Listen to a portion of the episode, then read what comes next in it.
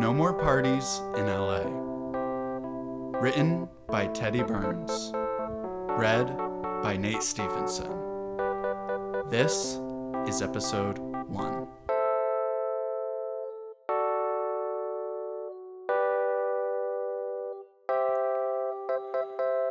I couldn't remember falling asleep after boarding United Flight 518, yet was awoken by the unmistakable jostlings of United Flight 518 landing in Los Angeles.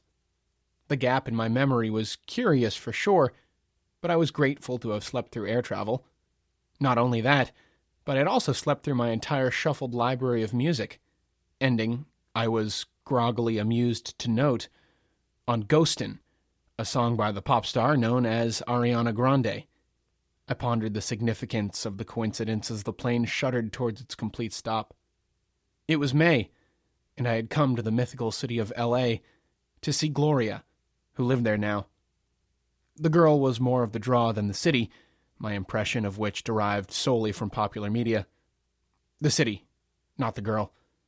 Based on what I had gathered, Los Angeles was a place where the images were familiar, but the action was terribly wrong, like reading the alphabet backwards, a state of being that had never appealed to my natural propensities for living. If not for the promise of seeing Gloria again, I could have happily gone my whole life without booking a stay. Gloria was my first romantic partner, a very special girl who'd traipsed in and out of my mind since we'd separated two years prior. Broken up partly by her graduating from our college and me still having to attend one more year, but mostly as a consequence of some terrible, baseless things I'd said to her the day before she shipped off. I didn't like thinking about it in any more detail. But through dribs and drabs in the ensuing years, heartfelt apologies first ignored, then generously accepted, discourses requested and indulged, I had accumulated enough goodwill to merit this chance to officially bury the hatchet in person. Getting back together was out of the question for a multitude of good reasons, but it'd have been a gross lie to say I wasn't itching for some affection from the pretty girl who used to supply me with it all the time. It was a bold move on my part to suggest a vacation between exes, usually a faux pas, but in addition to things being so copacetic between us, an odd occurrence had moved me to propose the idea. What happened was I had a poignant dream wherein Gloria was the star. Even though I couldn't remember a single other thing about the dream, it didn't impede the implantation of an emotion that choked me up when I awoke. A heavy, melancholic feeling that haunted me until late in the day, moaning for resolution. That night, I introduced the idea of a visit with utmost delicacy, a measure that turned out to be unnecessary, as Gloria was surprisingly receptive to the idea. So maybe she'd had a dream too. The captain formally welcomed us to LAX, transforming the energy in the cabin from subdued to pent up. Passengers shot frantic looks up and down the aisle and monitored their seatbelt light, pupils vibrating as exit plans were viciously calculated. From my middle seat, I glared into the seat back in front of me, my mantra being that I would get off when I got off. That's when my nose began to bleed. Your nose is bleeding? The men on either side of me had not said this. I didn't even have to check. Those grouches had AirPods lodged firmly in their ear holes and were spitting rapid whispers. From what I could hear, one was selling hats and one was threatening heads. Heel of hand to nose, I craned my neck back to counteract my oozing and identify my commentator. She was peeking at me from over the seat back. A little girl with long, dark hair that brushed the pink shoulder straps of a dress I couldn't see the rest of. I met the gaze of wise, watery brown eyes set above a cleft palate. I could see the entirety of her front teeth. Your nose is bleeding, she repeated, as I fumbled for the tissues lodged at the bottom of my pregnant backpack. After a few excruciating seconds, I located them and stuffed some in my right nostril. The little girl tracked my movements with intense focus. Keeping my head back, I responded, Thank you. Uh, got it now. She said nothing to this, and we kept looking at each other. I was waiting for some adult force to turn her around, but it wasn't happening. Peering up and around, I saw this child was flying alone with three seats to herself. Fascinating. I'm Mexican, she offered. That's great. I assured, settling back in. What's your Dabe? My name is Rose Marie, and I like Ariana Grande. Ah, I thought, noting the serendipity. Very nice. It's nice to meet you, Rosemary. My name is Seth. Are you flying alone? Do you have parents here? Or in general? Yeah, yeah, yeah, Rosemary sang, shaking the seat in time with her chanting. Despite the lack of an upper lip, I could understand Rosemary well enough to keep up a conversation. A relief, since I figured that dysfunctional communication was already an unfortunate staple in her young life, and didn't want to be a contributing factor to an existing angst. But watching Rosemarie as she jumped about her row and babbled into the air, comically thrilled, I felt hopeful about her quality of self esteem. So, yes, your parents are here at LA? I tried. Mm, I think so. Cute. I killed my investigation there, not wanting to get too entrenched in a problem that could completely upend my trajectory. It was a selfish decision, but one informed by the certainty that someone trustworthy would assist Rosemarie sooner or later, whether by design or out of necessity. In the meantime, however, I would watch out for Rosemarie to a reasonable extent because I recognized my basic responsibilities as a citizen of the world. And more importantly, I thought she was funny and intriguing. The fabric in my nose was getting soggy, so I swapped it out for a fresh set. Unable to find an appropriate place for my used tissues, I held the bloody wad in a dainty pinch in front of me, eliciting disgusted looks from the men on either side of me, though neither were perturbed enough to break from their call. I thought very little of them, and was glad to be an annoyance. What's your favorite Ariana song? I asked Rosemary. No tears left to cry. I sing it at soccer. What's yours? I thought about it for a second, then for shits and giggles replied, Ghostin' is my favorite. Rosemarie's face dropped dramatically into a mask of severe concern, a very disconcerting switch, and I regretted not just agreeing with the weirdly opinionated child. Between dealing with a busted nose, listening for disembarkment instructions, and babysitting, I was growing more uncomfortable by the second, and Rosemarie looked like she was about to demand answers. Ghostin is sad, she pointed out. Why would you like something sad? Well, Rosemary, let's see. Have you seen Finding Nemo? Eyebrows furrowed and air whistled through exposed baby teeth. Rosemary nodded hastily, urging me to get to my point. You liked it, right? She did. But when Nemo and his dad are separated, that's really sad, right? But by the end of the movie, you're really happy because the dad, uh, finds Debo. She nodded slower, rapt, which was relieving since I wasn't making much sense to myself.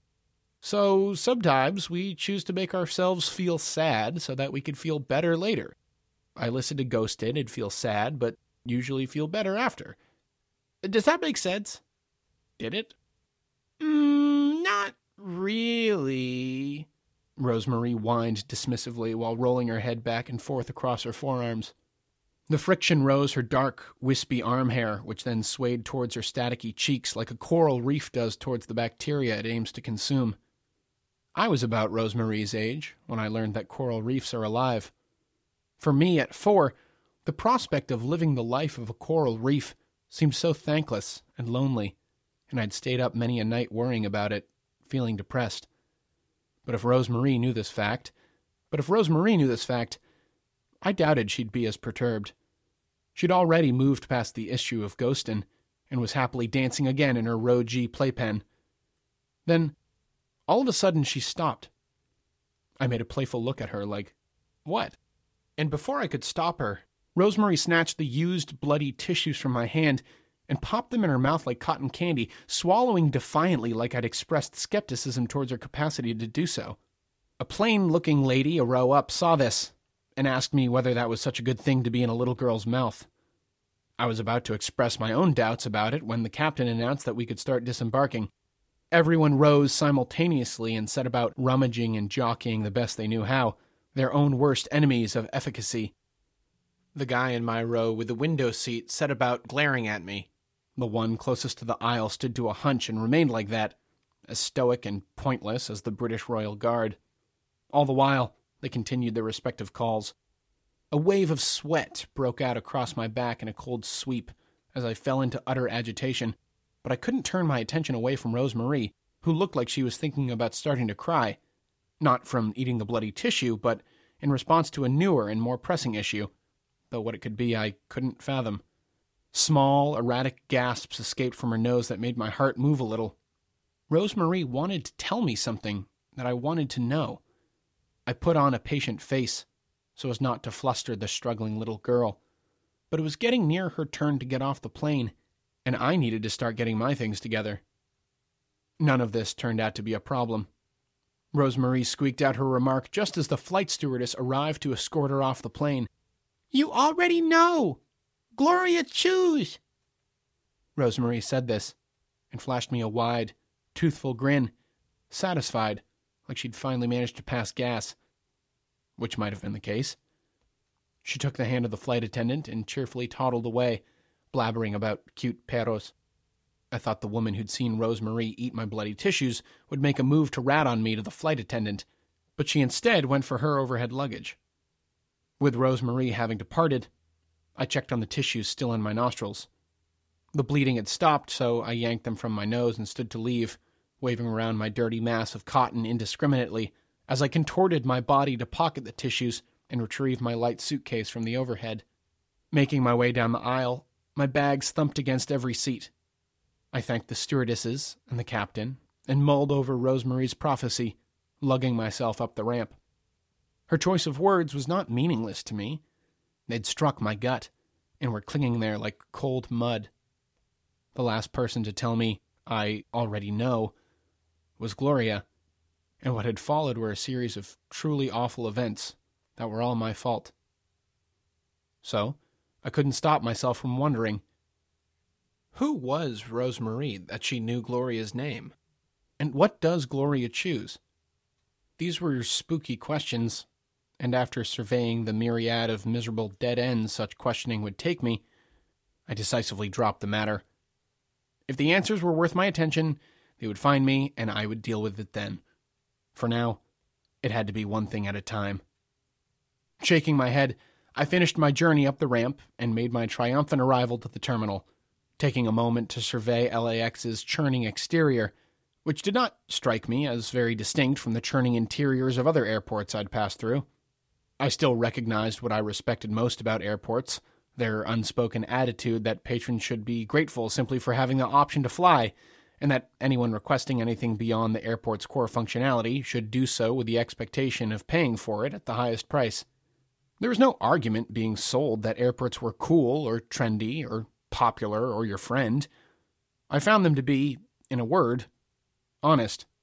I set off in the direction of baggage claim, with nothing to claim intuiting that the exit would be nearby.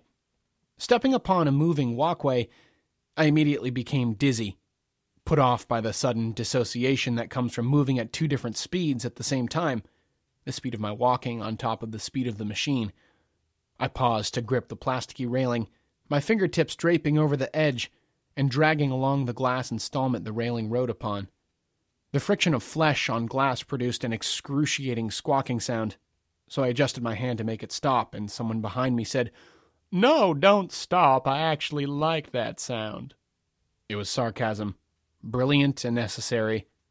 Then, again, You ever been on one of these before, young fella? You're supposed to keep walking. I turned around to see that I had been blocking the path of an enormous woman wearing a cowboy hat and a red white plaid shirt tied in a neat bow in the same place on her waist where her blue jeans began high. Bountiful golden curly locks spilled down her head to frame a face that looked like Shirley Temple all grown up, and she shared the child star's playful twinkle in the eye. She'd only been teasing. I apologized and explained that I had gotten inexplicably dizzy. Oh, it's quite all right, honey, Shirley Temple replied. That's just fine. I was just trying to be funny. But I do need you to keep walking, is all. So we did together now, in silence. Then, completely unprompted, she burst out, But you don't need help, do you, dear? Getting to where you need to go? I can be your girl, but know that I am in a hurry, for I'm just dying to get these puppies treated. Gesturing down to her tiny feet, the flesh of which was spilling out like squeezed putty from her sandals. I'm going to see my sister, and she has just purchased her own pedicure parlor, and I don't know if I'm happier for me or her. She laughed gaily to herself and gently patted my back. Uh, I checked my phone, taking it off airplane mode. My phone buzzed, and it was two texts from Gloria sent two hours ago, which I scanned while sustaining my uh. She couldn't pick me up, and now I had her address. Okay, yes. Uh, actually, is there anything I should know about taking an Uber from the airport? We were at the end of the walkway, and apparently the hilarity of what I had said was so immense that the Shirley alike guffawed and shoved me to the ground, a recently polished linoleum that extended my slide to ten feet at least. I scrambled lamely to my feet, ignoring the glares of pedestrians who huffed and skirted around me. Oh, you are just the sweetest thing, she cooed, catching up and dusting me off. That settles it. You just stick with me, mister. We're going to the same place. Come, come. The woman linked her arms with mine like I was the Tin Man, and we were off. She was much stronger and faster than me, so it wasn't easy to keep in step. We should formally meet now, no? My name is Barley Hoof, and it is pleasure to meet you, young man, Barley Hoof said, looking straight ahead and bellowing her introduction down the long halls of the airport. She crossed her opposite arm to shake my hand with sincere vigor, which was effectively endearing. Being so close to Barley Hoof also introduced a key element of kinship between us, being that she, too, was soaked in sweat. The point where our armpits conjoined was unreasonably damp, practically dripping, and I feared that bacteria would start being born in the time it took for us to arrive at baggage claim. I'm Seth, I said, and it's a pleasure to meet you, Barley Hoof. Thank you very much for your help. I gave her a dapper little nod, and she squealed in delight. Truthfully, I felt fully capable of navigating myself out of the airport and into an Uber, but doing it with Barley Hoof promised to be way more interesting than doing it alone. As we walked along, Barley pointed at everything in the airport and told me what it was in infantilizing tones that I neither encouraged or dissuaded. Barley asked me if we were friends, and I replied that I supposed we were, because why not? The first thing Barley did when we arrived at her baggage claim was Pinky promise that her bags wouldn't show up because they never do.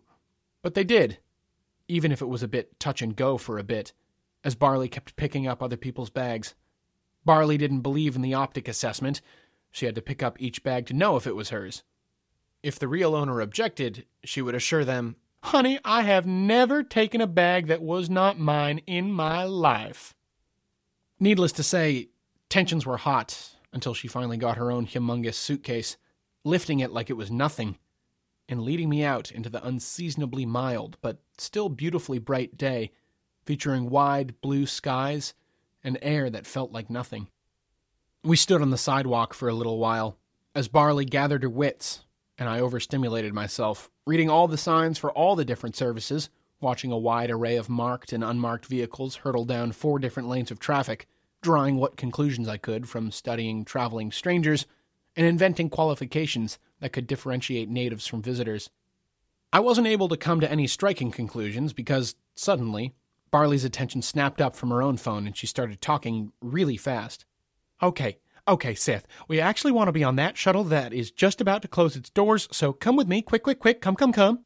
And we made it to the doors of the Uber Zone Express just as the last person waiting in line got on. An attendant inside the bus ordered all the passengers to make space for us. From over Barley's broad, tanned shoulder, I could see that absolutely no one was moving. Uh, thanks anyway, Barley said to the attendant graciously, giving the pretty Latina a five. Meanwhile, I was barely on the shuttle, huddled on the first step inside, and when the door closed, it pushed my full to bursting backpack to put me in a pinch against Barley's rear. I apologized profusely to Barley, but she was engaged with the attendant, who was telling her that we still had to find a seat before the bus could go. But don't you think me and my friend could just stay standing here for the ride? Barley asked in a stage whisper, nodding at the five in the woman's hand like we were all in on a secret. I'm sorry, but it is for the safety of all the passengers that you find a seat. I'm sure people will make room, they always do. The attendant's tone was heartbreakingly patient, an effort much more generous than any of her customers could have deserved. Barley, I guess, disagreed.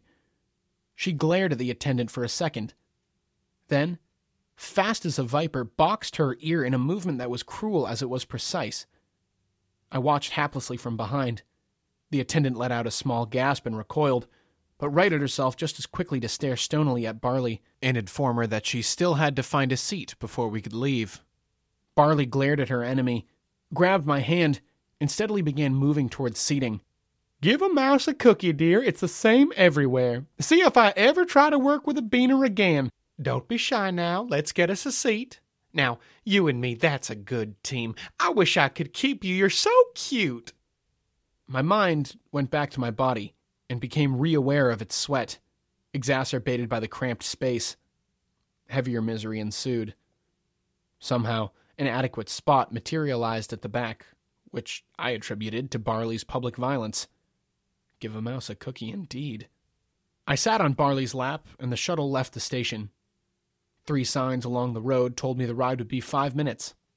I looked around at everyone's faces to find expressions that implied some unique West Coast machinations, but what I saw was merely barely bottled impatience in transit. A global phenomenon. Barley, I said tentatively, looking halfway over my shoulder, did you really have to hit the attendant? Maybe a bit much. If I'm being honest, my desire was less to embark on a racial equity training session with Barley and more to clear my conscience of complicity. At least I was offering a reconsideration. Barley reached from behind to pat my knee, but missed her target a few times, making it look like she was waving goodbye to a very small person beside us before finally making contact. Oh, sweet Seth, if only it were so simple. And she left it at that. Unsure of how to rebuke such a vague explanation, I looked out the window to distract myself with the sight of my first palm trees, standing guard along the access roads winding about LAX, like tangled tentacles sprouting from the head of an octopus. The Uberzone Express rumbled up, down, out, and around its paved path, taking all the appropriate exits and being generally unremarkable. My fellow passengers assumed the positions typically found on such unremarkable transits, all of which gave the impression that the effect of gravity had inexplicably strengthened, pulling the corners of everyone's mouths down into frowns, furrowing brows, hunching backs, and pushing gazes to lap level, where the phone was. The ride was short, and I spent it getting lost in the blue expanse above, enormous and wide as the nearby ocean it mirrored. The moon was making one of its rare daytime appearances, its face startlingly in focus, a stark juxtaposition with the fuzzy glow dawned in the dark. I knew Gloria probably wasn't appreciating the same moon because her job kept her inside. This was all I knew about it, which was a shame because she'd always had a certain affinity for it. Not in the witchy way that was popular with some of our peers. It didn't play a role in her lifestyle or anything. It was just that in our time together at school, I'd noticed it was always the first thing Gloria looked for when we stepped out into the night. She would keep talking, but whilst doing so, unconsciously, her neck would crane back, pulling the skin of her soft throat taut, and she would do a quick 360, or however many degrees went by before she spotted where the moon had nestled itself among the stars. It was only nine months we had been together, but it felt like I'd watched Gloria search for that moon a thousand times. It was with great relief that I saw our destination crest over the horizon. Being unharnessed and barely balanced upon Barley Hoof's crotch was taking its toll on my thigh muscles, which burned with the effort of keeping me and my baggage upright. The Uberzone Express came to a stop and the doors hissed open. Someone's handbag bound chihuahua hit me in the face and we all shuffled off the bus like souls on Charon's ferry getting dropped off at hell. Or, if you were feeling cynical, you could argue there was no simile at play. Hitting the pavement, I squinted through the brightness of late morning to take account of the Uber zone, which could be mistaken for a small village.